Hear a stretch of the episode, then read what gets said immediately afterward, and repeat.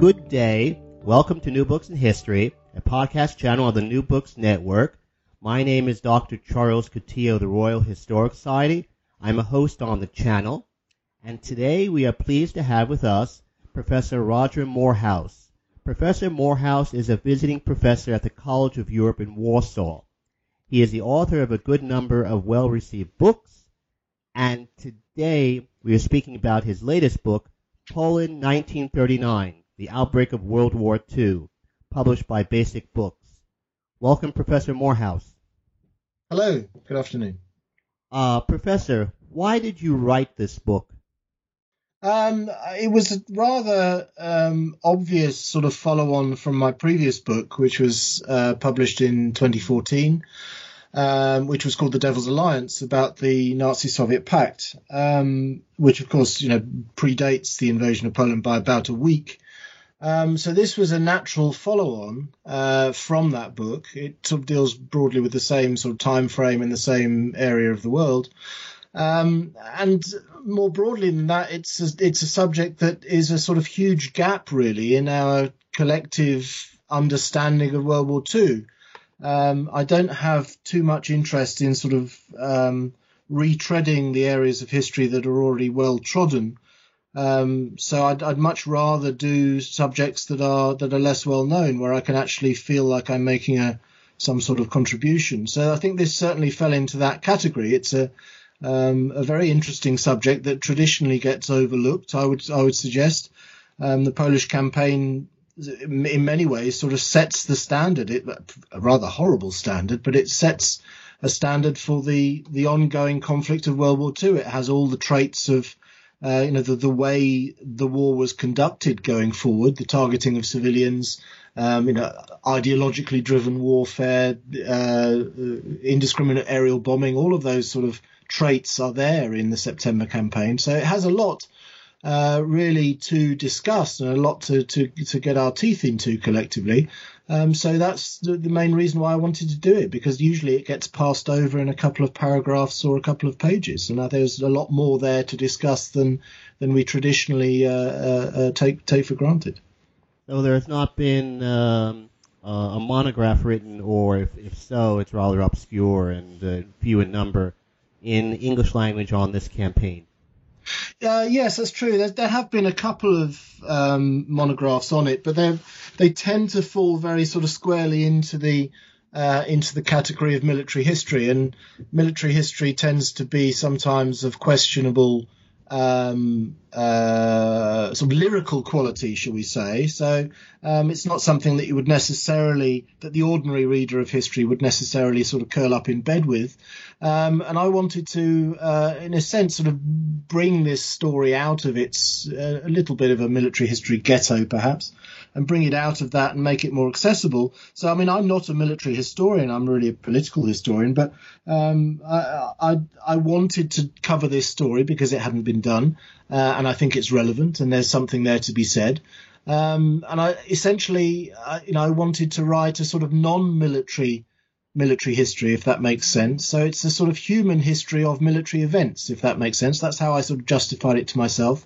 Um, so I wanted lots of first-hand accounts and to actually, you know, enable the reader to understand what was going on and understand, you know, the Polish perspective on these things. I think that was quite a crucial uh, aim to, uh, to to to set out with. If your book could be said to have a thesis, what what would it be? Um, there's a couple of points to make. The first one is the one I made just just a little bit earlier that there's you know all the traits that this this campaign has I think been forgotten by history generally or overlooked. Um, all of the main traits of World War II warfare are there. Um, so that so it rather um, uh, sort of contradicts the idea that this was in some way irrelevant, um, which I think might be the assumption. So that would be point one. The second one is that in the in the uh, in the absence of sort of knowledge and study of this period, we're left effectively with the the wartime propaganda. Uh, on both sides. On the German side, that this was, you know, a walkover, that it was a very vastly superior, to, you know, um, technologically adept force, uh, destroying a much, a much more primitive force, and all this sort of stories that ran along with that. Um, you know, for example, the, the, the long-standing myth of cavalry against tanks and so on. Um, that's one that I wanted to try and uh, try and uh, demolish and get to the bottom of. Um, so we're left effectively with wartime mythology on both sides. The German side, as I've just described, and then the Soviet side, which effectively denied that they were there at all. There was, of course, a Soviet invasion of Poland in 1939, uh, which uh, even Mr. Putin still tries to deny on occasion. Um, so there was that's an important point to make that we are left with Soviet myth- um, uh, wartime mythology, which needs to be challenged. Um, and the last point I think is is to suggest that there, there's a, a, Polish voice here that has been ignored. Um, where this is talked about at all, it's talked about through almost exclusively through German sources and through a German prism. Uh, and to do the story justice, I wanted to bring as many Polish voices uh, into the into the forum, into the discussion as possible. So that meant a, a, trawl through the archives. So there's there's a number of threads there that I wanted to bring out very strongly um, in in in writing the book. What were the expectations of the Polish High Command about how the Germans would uh, fight the campaign? Uh, I think this again is one of those areas where I think we are languishing a little bit in the in the world of wartime mythology um, the, the Poles were really under no illusions that they would be up against a very uh, stern test in 1939. They knew the Germans are, uh, you know, were much better equipped than they were, had much more, uh, much better equipment, much better technology, even a better military doctrine. Um, but they were minded, always minded to fight. Incidentally, the Poles were always minded to fight. They weren't going to surrender their sort of hard won in, independence of, of 1918. They weren't going to surrender that easily um, or, or, lightly. So they they initially went on a on a search, of course, for, for foreign allies, which they did. They secured the uh, alliance of the British and the French shortly before the outbreak of war, and in that way they expected to be able to at least hold out long enough so that the British and the French could assist them in the West and could relieve the pressure on themselves, and they wanted to make sure that you know Germany was aware that if it attacked Poland, it would be uh, incurring the wrath of London and Paris as well. So their uh, response to this, you know, they're, they're quite aware that the, the Germans are are numerically and technologically superior to them, but their response is a, is both a military and a, and a sort of strategic one to try and make sure that that um, any attack on them would not be without consequence. And that they did try to do. They did uh, fulfill all of those criteria. Unfortunately, their Western allies rather let them down, which is again a, a major theme of the book. Why did the Polish plan of campaign consist mostly of fighting the Germans at the frontier rather than in the interior? That's a very good question. The um, the, the Polish state, as it was reconstituted in 1918, um, took a lot of territory from the collapsed empires around it. So this was obviously there are very few defined boundaries in this area of Central and Eastern Europe, unfortunately for all concerned.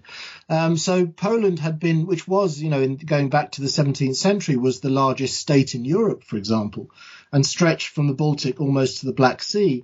Um, by the time of uh, you know the 19th century, Poland had ceased to exist. It had been gobbled up by its neighbours, uh, d- culminating in 1795 with the last of the partitions. So Poland is wiped from the map at that point. So it doesn't exist effectively in the 19th century. So by the time those three empires that had that had partitioned her um, collapsed themselves as they did at the end of the First World War. So Russia, Germany, and Austria-Hungary all three collapsed at the end of the First World War. Then Poland is again free to emerge from the from the ruins, and it does so by taking territory which has been claimed by one side or the other at some point. So there are various competing territorial claims going on. Um, and in the German case, this is particularly important because of the claims, the competing claims to the Polish corridor, uh, and to Danzig, for example, both of which are sort of heavily populated by Germans. Um, so by the time you jump forward to 1939, the Poles are really um, not keen to sort of cede territory to the Germans because that was this was territory that the Germans obviously claimed. Um, but the Poles were very keen not to fall into the same trap, if you like, of uh, allowing Hitler a free run. They wanted any sort of territorial transgression to to to uh, have an effect and, ha- and trigger some sort of diplomatic reaction. So that meant effectively if you look at the map, if you look at a, a wartime map of uh, of uh, or pre-war map between Germany and Poland, you'll see it's a very different shape from how it is today. Poland strategically is in a very difficult situation. It's uh, it's surrounded on three sides by German territory, so it's in a very difficult situation. And logic would probably dictate, objectively speaking, that, that Poland should have ceded territory, at least allowed its its forces to to retreat to some sort of uh, at least semi-defensible lines. But the political imperative was not to give anything away because you didn't want the British and the French to have any excuse, any excuse by which they could say, well, if you're not going to defend yourselves, then we're not going to defend you either. You know, so it was a it was a, a strategic decision made, political decision was made um, that they would defend the frontier. So I have this sort of uh, almost like a tripwire effect, so that if any German incursion would meet Polish forces and that would trigger hopefully a political reaction, and the and the Western allies would uh, Poland's Western allies would would uh, uh, come to their rescue. So there was it was an important calculation. It's quite clear that this was militarily rather nonsensical, or at least ill-advised, but it was a political calculation that they would actually defend the frontiers.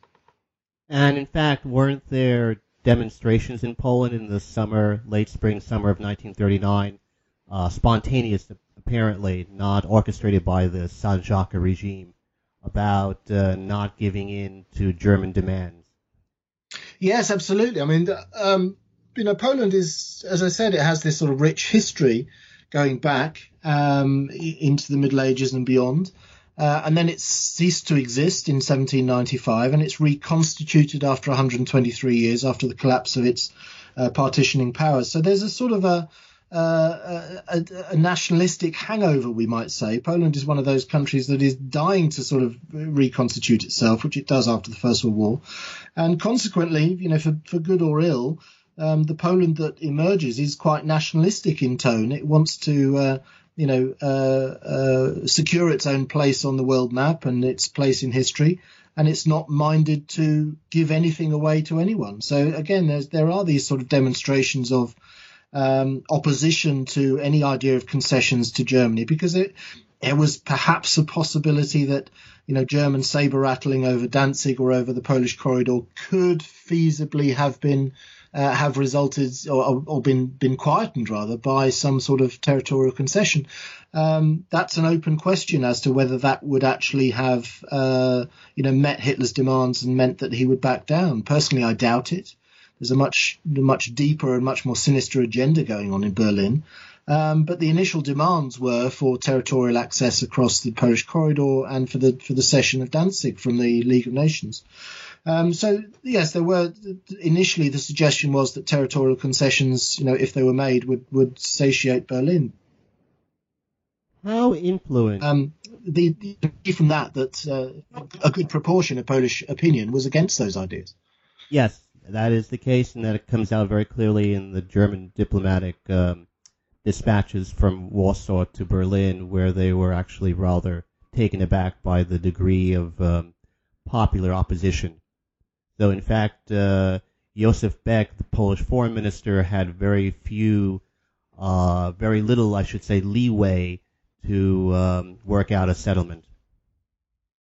And again, I would doubt whether even had those demand territorial demands of Germany's been met by the Poles, I would doubt whether that would necessarily uh, stave off any any sort of further German demands or, or German attack. I mean, Germany is is accelerating in its sort of headlong rush to to expand territorially and actually in a headlong rush to war at this point. So, and it's becoming ever bolder. Certainly Hitler himself is becoming ever bolder at this time.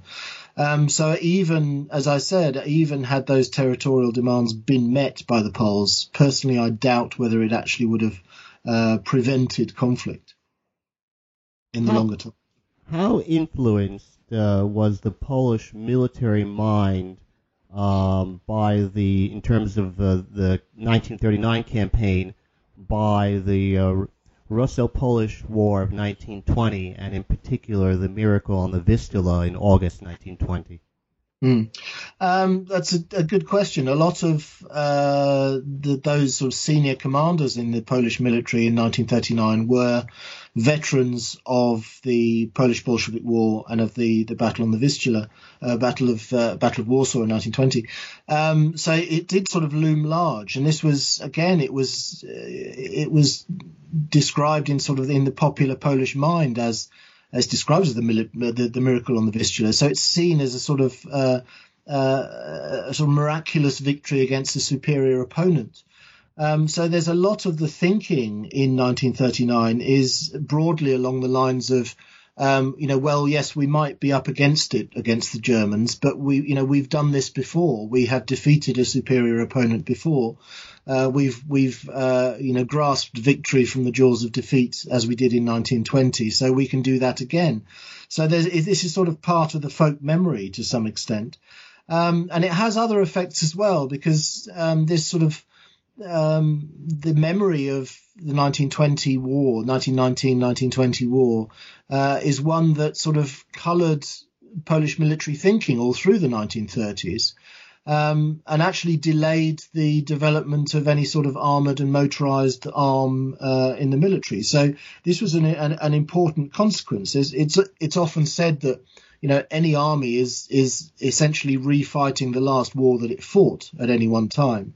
And for the Germans, for the British, for the French, that is, you know, the last engagements of the First World War, which were very sort of tank heavy. This is the beginnings of armored warfare. So a lot of them are, you know, people like Guderian in Germany, people like um, Fuller in Britain, uh, and someone like de Gaulle in France. They're all thinking about, uh, you know, armored warfare as the future, and they're they're pushing to to have that adopted as as the strategy for the military going forward. But for the Poles, the last the last war they fought effectively was 1920 against the, against the Soviets, which was not a, a, a war of tanks and and uh, armor. It was a war predominantly of cavalry. Um, so they're rather stuck. I mean, this is aside from any sort of economic concerns. Poland fundamentally couldn't afford to build up a large armored armored force in the interwar years. It simply didn't have the money, but it also didn't really have the ethos. It didn't have the idea because that was not the previous conflict that it had fought. So this is, to some extent, explains why cavalry was still so predominant uh, in Polish forces in 1939 because it's the long hangover from 1920. Would it be would it be, would it be correct to say that the first few days of the campaign, particularly the I suppose the first two or three, were effectively a stalemate? Um, to some degree, where it's interesting that you know the, the the the German narrative of all of this is that Poland effectively crumbled and Polish forces were ineffectual, uh, and they collapsed pretty much from day one. Um, and to some extent, you can see that played out on the ground. So it's you know, for example, German spearheads reach Warsaw, which is quite a good distance uh, from the German frontier. But they reached Warsaw already on, on the 8th of September, so after a little over a week. Um, they do then rather stall and elements are withdrawn to sort of deal with uh, deal with uh, Polish forces elsewhere, so that it's not the capital is not yet encircled on the 8th, but they certainly reach the suburbs on the 8th. So it doesn't look good if you look at you know the dates like that. They reached the capital already after after day eight. Um, but actually, if you look in more granular detail at some of the engagements on the first few days of the war, um, you can see that actually the Poles, particularly where they had um, static defences to defend, they actually f- could fight the Germans to a standstill. Uh, and there are a number of very good examples of that. You know, places like Węgierska Górka in the south, or like the Mława defences up in the north to the north of Warsaw. Um, in those instances where they had static defences, where they had prepared lines, they could actually hold the Germans up very, very effectively. Uh, and there's another set piece battle down uh, at Mokra, down in the in the southwest towards the Silesian frontier, where again um, uh, Polish cavalry this was fought a very effective uh, fighting retreat uh, against the, the, the, German Fourth Panzer Army, and this was, you know, the, very much the spearhead that was heading for, but heading for Warsaw. But they were they were halted effectively for, for a good 24 hours at Mokra. Um, so the Poles could, yes, they could actually hold up German forces very effectively, particularly where they had static defences. But the problem was that in all too too many instances there were no static defences and no natural obstacles that could be exploited to to that effect. So in too many areas they were being effectively routed at the frontier and then having nowhere they they couldn't retreat fast enough. They were being outrun even in their retreat. So that was the primary problem that they had. And wasn't the additional problem is uh, that of reserves? When the um, uh, Germans broke through, there was no uh, sufficient amount of uh, reserves to throw in to cover the gap. Um, the Poles did have reserve armies. Um, you know, their dispositions were sort of quite well thought out. As I said, they were defending the frontier line broadly, but they did have reserves uh, in place. That one of the problems I think that you're alluding to really is that is that of the, the sort of rather halting mobilization that they'd they'd um, uh, put into place, and they'd wanted to mobilize already at the end of uh, August, um, so that they had their forces in place, but they had been advised against by the British and the French, who wanted effectively that that there should be no possible sort of provocation inverted commas any sort of provocation of Berlin, any act that might be per, uh, uh, perceived as provocation by Hitler. So they'd prevailed upon the Poles to delay their mobilization. And that meant that in, in many instances, by the time they're actually attacked on, on the morning of the 1st of September, some of their forces are only up to about sort of 60% strength because the men are not in place, the materials are not in place, the tanks are not in place, the horses are not there, whatever it is. Um, so that was a, a, fundamental problem. that's that's across the board. That's frontline units as well as as well as reserves. So although on paper the dispositions look quite good and the reserves are in place, the reality was somewhat different. That many of those units were vastly under strength, but it's primarily because of that uh, uh, delayed mobilisation. Why did not the British and the French actively assist the Poles by attacking the German um, fortification, of the so-called Siegfried Line in the west of Germany? Um, that's one of the sort of great, I suppose, what ifs of the book. Um, the British and the French obviously committed to uh, action in Poland's defence. The French actually made concrete commitments. I think the French betrayal of the Poles is actually arguably the greater of the two, the French made concrete commitments to the Poles that they would attack in the west on after day 15 of mobilization. Um, they attempted to do so. There is this sort of very minor assault called the Saar Offensive, which begins on the 8th of September. Um, and effectively advances about five kilometers um, for about four or five days and then withdraws again. Um, very hard. I mean, re- really redefines half-hearted. It's very half-hearted indeed. Um, and the open question is, you know, what would have happened had the French? I mean, bear, bear, in mind that you know this is only a week into the war, so British forces are not yet, yet present on the continent. So that, to some extent, excuses them of uh, of sort of complicity in that failure. Um, so the, the Saar offensive is Saar offensive is a French show, but the question, open question, is well, what might have been achieved had they attacked with any sort of vigor at all.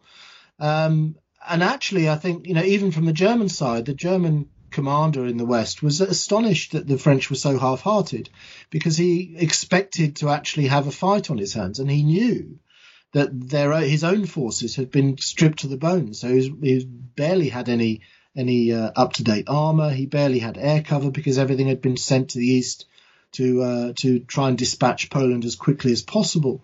So had they actually attacked with any sort of vigor against this rather denuded uh, uh Western German army, then it, they could have scored some notable successes. So, but uh, unfortunately, in the in the French case, as in the British, there was no political will to actually proactively take the fight to Germany in 1939. So they had enough political will to declare war as they did on the 3rd of September, but they didn't actually have enough political will to, to, to actually take the war to Germany. So that you're left with this uh, effectively a sort of a if you don't attack us, we won't attack you mentality, uh, which prevails until May 1940 when, of course, the Germans attack.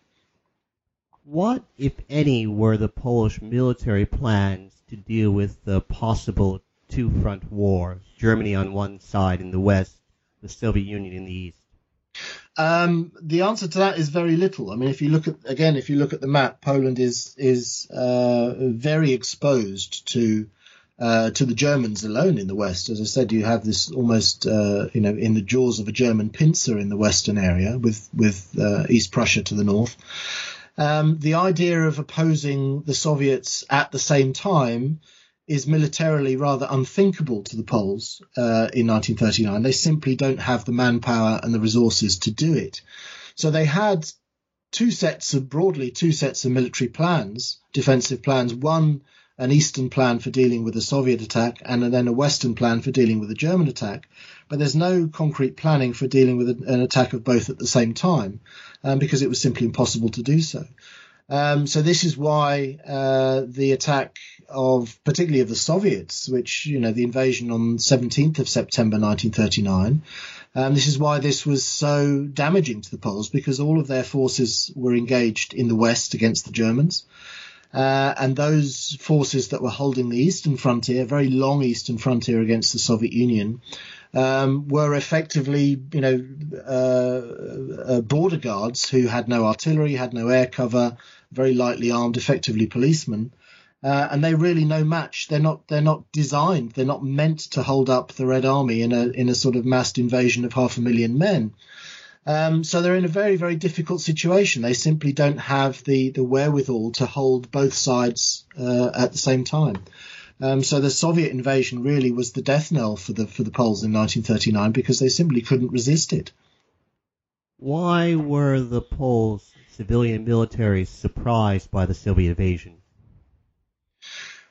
Um, that's a, a, good question. I think to some extent they were um, not uh, unaware of the hostility of the Soviet Union towards Poland because that was kind of a given in the interwar years. This was the, of course, the country that they had uh, fought against 1919, 1920.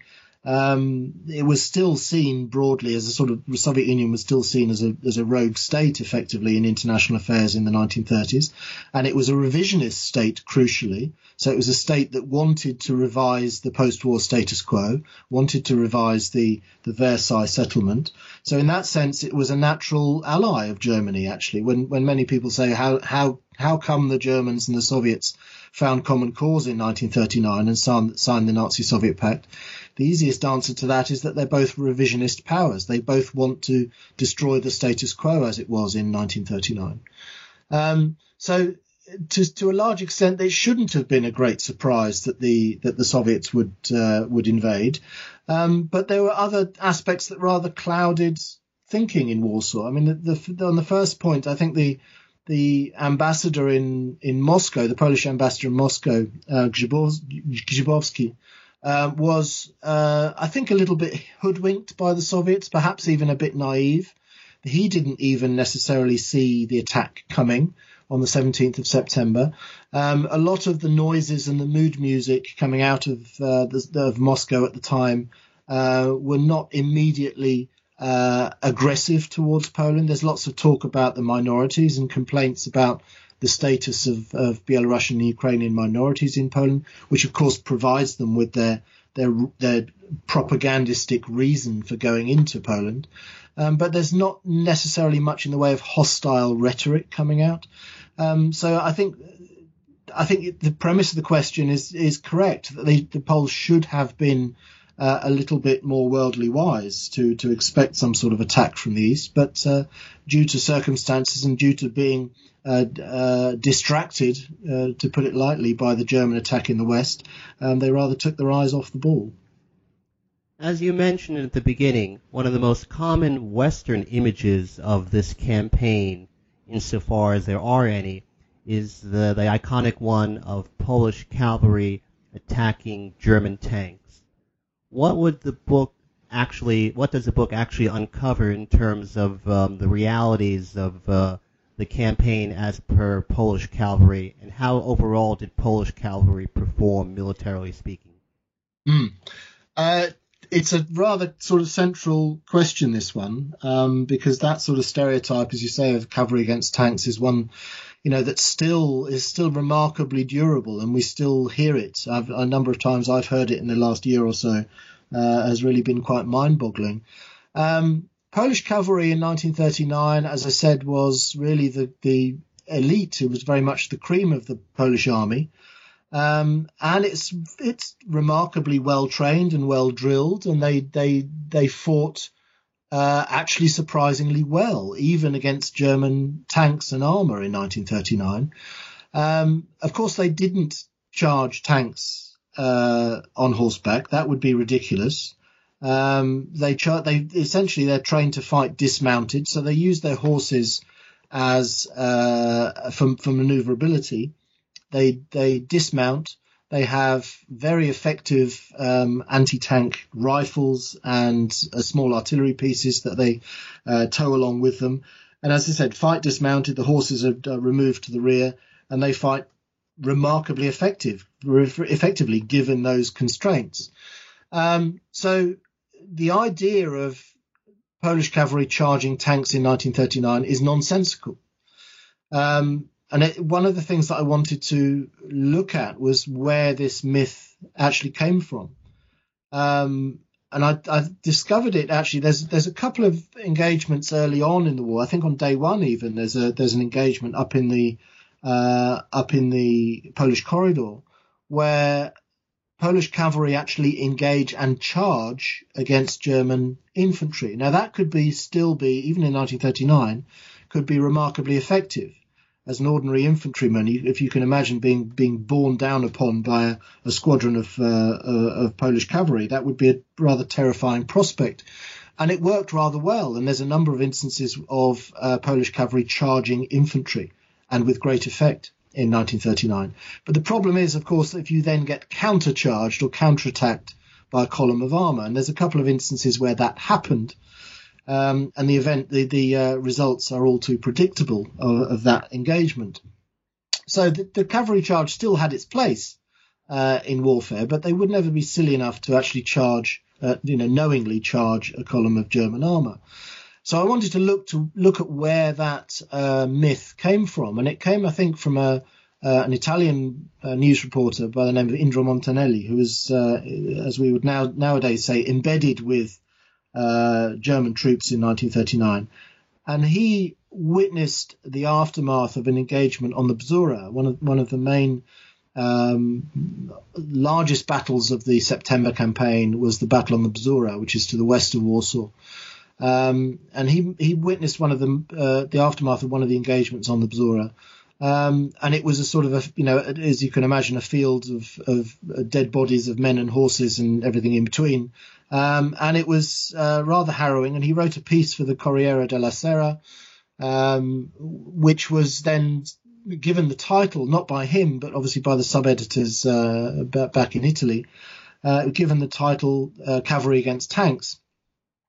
And I think that is where the myth comes from, because that story is then picked up by the German uh, propaganda ministry under Goebbels, and is then effectively run with and trumpeted, uh, you know, uh, and with the subtext that you know, look at these foolish antediluvian primitive Poles who are attacking our our tanks with their horses, um, which is a, a, sort of peculiar reading of Montanelli's piece because Montanelli's piece is is is not unsympathetic to the Poles, but it just describes this, you know, the aftermath of this uh, engagement. So I think that's the origin of the myth, and and then of course once they have this, once the propaganda ministry has this source effectively that they can point to and say, well, this isn't us telling this story, this is somebody else. Then they they run with it, and and you can see this becomes very quickly becomes a main theme of German propaganda of, and of German accounts in that campaign. But it's, as I said, it's. It's almost entirely mythical. I mean, the only instance where that would happen is where, as I said, a a, a Polish cavalry squadron would be uh, sort of countercharged or counterattacked by by German armor. They would never attack German armor uh, in a sort of charge formation. It's a rather unthinkable prospect. And is it not fact the case that in the post-war period, one of the chief uh, purveyors of this particular imagery was the communist regime, the subtext being that uh, white Poland, the Poland of Sanacja, uh, was backward and therefore defeated, whereas the red Poland of post 1944 was not. That's very true, and uh, I mean this is a, a, much wider problem than that. Is that there was nobody effectively uh, post-war to to tell the honest story of 1939. Uh, the Germans obviously went on to greater crimes, uh, so they had much, you know, their historians uh, had had you know greater crimes to, to investigate and expiate. Um, the Soviets insisted all the way through that they were they didn't invade Poland in 1939, so it never featured in their historical na- narrative. You know, for them, as for Putin's Russia, the war only starts in 1941. Uh, in spite of all the countries that they managed to attack and overrun in 1939, 1940. Um, the British and the French obviously had their own tribulations and their own victories to to celebrate and write about, so they didn't write about 1939 and investigate it. So, uh, and as I said, as you intimated, the Poles themselves, post-war communist regime, not only had no interest in telling the story of the pre-war regime, the pre-communist regime, uh, it also, you know, actively wanted to paint that regime in as black a term, black terms as possible. So you have this agenda which, uh, you know, wants to describe the pre-war regime as as rather feckless, as rather, you know, uh, politically corrupt, uh, you know, ripe for being destroyed and all the rest of it. So uh, it's a much wider problem. But you're you're right. It's it you know if you look at um, the work of someone like Andrzej Wajda, the great Polish filmmaker who uh, died not long ago, but one of his earliest films uh, was called um, Lotna, which is uh, actually uh, includes within it a, a, beautifully shot scene in black and white um, of Polish cavalry charging German tanks in 1939. Uh, and this was obviously at the behest of the communist regime. Was, I think the film came out in something like 1956. So this was very obviously Polish communist propaganda. And as you say, it's a way of uh, blackening the name of the pre-war Sanacja regime uh, to to a, a, new generation of Poles to say, you know, this is how corrupt your forebears were. We're not like this. We're much more sort of forward thinking and so on but it's it's a way of, of blackening their names. That's absolutely true. But it but it works. It works just as well in the wider history of the September campaign as in this sort of micro history of of, uh, of the story of cavalry against tanks. Yes, and that that uh, film, uh, in some ways, rather beautiful. Mm. Does have this iconic image of um, a sword attempting to slash the muzzle of a of a German tank. Yes, yes. I mean, it's it's it's uh, it's a beautiful scene. Actually, it's beautifully shot, but uh, unfortunately, it's uh, you know propagandistic and historical nonsense. Overall, what would be your assessment, militarily speaking, of the Polish army's performance in this campaign? I think within the constraints that they were working within. So both uh, territorial. So obviously, as I said, they are very much up against it territorially being surrounded on three sides, uh, and also in terms of their grand political situation that they um, have secured Western allies. They think they have these powerful allies in the West uh, who will back them up and fight in their name, who actually then don't. So they're effectively betrayed by their Western allies. And I, and I think betrayal is not too big a word. Um, and then, of course, the uh, the disparity in technology and disparity in numbers of forces, uh, and even in sort of military doctrine, in the modern military doctrine that the Germans had, particularly. Um, and that, as I said, part of that is cultural and part of that is financial. That Poland simply didn't have the money to invest in any sort of uh, real modernization. Um, it did have some, you know, had uh, something like 300 tanks, and they were of a reasonable standard that could uh, if pushed, they could sort of stand toe to toe with the German tanks of the time, but they simply didn't have enough. The Germans had something like two and a half thousand tanks at this point. So they are they are not the quite the sort of antediluvian force that we like to imagine. They are more advanced than that, but in comparison with with Germany, which was then the most advanced military force on the planet, um, they really didn't stand too too much of a chance. But if you bear all of those constraints in mind, in individual instances, you look at places like the Battle of Mława, um, the Battle of uh, Mokra in, in the southwest. Um, you look at the counterattack on on the Bzura um, around the, from the 10th to 12th, when it was in a successful period of the of the Polish counterattack. You can, I think you can see that there's much there in the Polish uh, performance to admire. And that's something that I think has been lost in this rather simplistic narrative of, you know, cavalry against tanks and uh, and the Poles being inept. Uh, they're certainly not inept. They are facing fundamental difficulties, but in, in those circumstances, I think they fight rather well. If you wanted people to take one thing away from your book, what would it be? I think it's the the importance of uh, as in all of these books, it's it, of my books anyway, to to take it on board the, that nuance is important.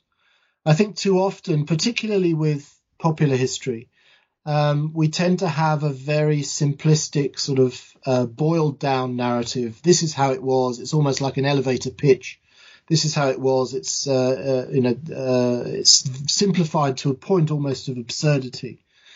Uh, and history, unfortunately, really isn't like that. And this is why this idea of, you know, cavalry against tanks, partly why this has prevailed for so long, because it's a simplistic, straightforward, easy narrative. Um, life isn't like that. And we have to embrace this complexity. We have to, you know, read a bit more around the subject and we have to understand it better. Uh, and I think, you know, secondarily to that is, is I think Poland has had a very, uh, tough 20th century for so many reasons. And to add to all of that difficulty that it's had, it tends to get written out of its own history too often. And this is partly linguistic. It's partly, I think, a sort of um, a throwback to the Cold War that you know Poland was behind the Iron Curtain, was uh, to some extent out of sight and out of mind. Um, I think Poland deserves its place in history, and certainly with stories like this, I'm trying to sort of write them back into the history uh, and uh, I hope I hope I can sort of bring a few readers with me on that journey because it is a fascinating story. Upon that observation, which I agree with entirely, I would like to thank you very much, Professor Moorhouse, for being so kind as to speak with us today. This is Charles Coutinho. Thanks for listening to New Books in History, a podcast channel on the New Books Network. Thank you, Professor Moorhouse. My pleasure.